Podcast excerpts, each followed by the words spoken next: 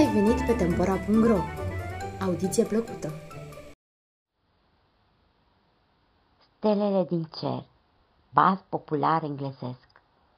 A fost odată o fetiță care dorea să ajungă până la stelele din cer. În nopțile senine, de la fereastra ei, le vedea sclipind atât de clar în noapte, încât se gândea că ar fi nespus de fericită dacă ar putea ajunge până la ele. A întrebat-o pe mămica și pe tăticu dacă nu ar putea ei să aducă stelele de pe cer. Singurul lor răspuns a fost, nu fi prostuță. Așa că totdeauna adormea, gândindu-se cât de mult i-ar plăcea să aibă acele stele. Într-o zi a plecat de una singură să le găsească. Mai întâi a ajuns la o moară veche de lângă un iaz. Fetița întrebă iazul. Te rog, spune n-ai văzut cumva stelele din cer? Cum să nu?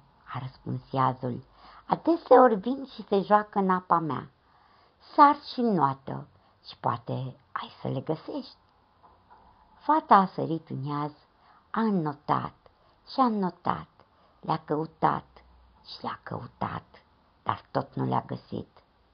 Singurul lucru pe care l-a găsit a fost un pâriaș, așa că l-a întrebat și pe acesta.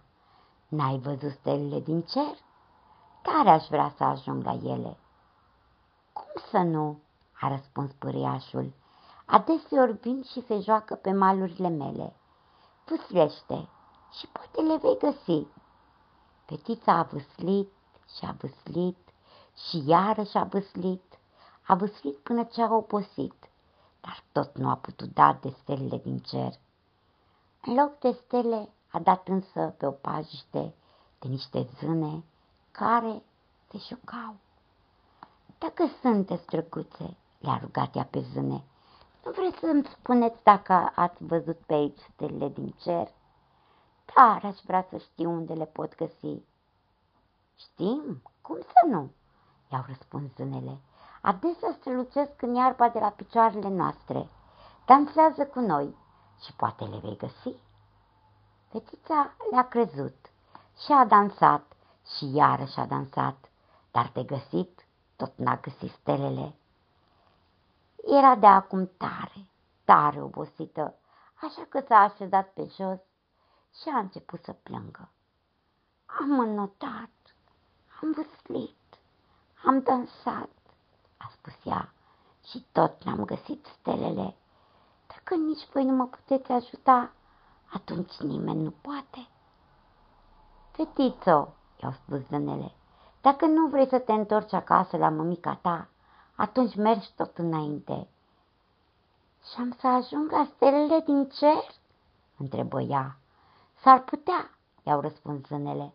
Trebuie să rogi patru picioare ca să poarte două picioare până la cel fără picior și cel fără de picior să te ducă la scara fără nicio treaptă și dacă urci scara fără trepte, vei ajunge la stelele din cer sau undeva în altă parte.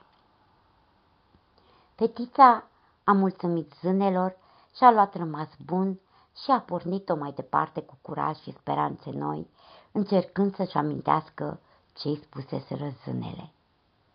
Nu mult după aceea a dat de o pădure întunecoasă.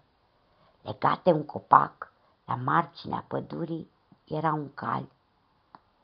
Fii bun, i-a spus fetița calului, și ajută-mă să ajung la stelele din cer, dacă poți. Nu, răspunse calul, asta nu-i treaba mea. Datoria mea este de a sluji zânele.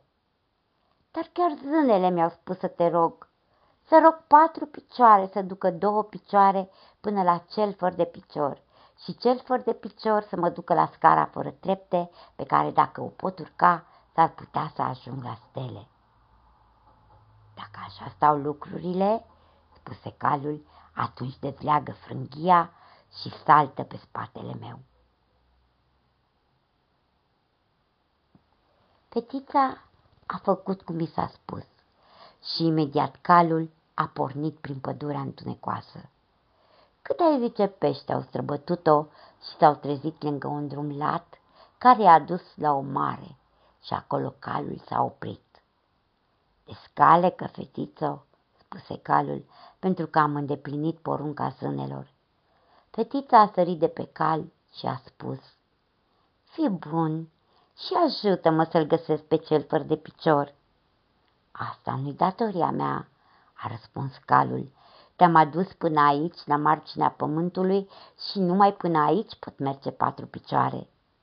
Zicând acesta, și-a aruncat capul pe spate, s-a întors și s-a îndreptat în galop către pădurea întunecată, lăsând pe fetiță lângă malul mării. Tocmai când se întreba ce să facă mai departe, la picioarele ei a apărut un pește mare și ciudat, care și-a scos capul din apă.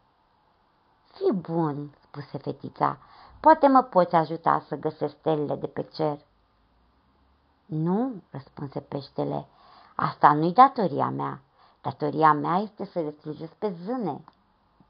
Dar chiar zânele, a răspuns ea, m-au trimis să-l găsesc pe cel fără de picior, care mă va duce la scara fără trepte, pe care dacă reușesc să urc, s-ar putea să ajung până la stele. Dacă așa stă treaba, spuse marele și ciudatul pește, urcă-te pe spinarea mea.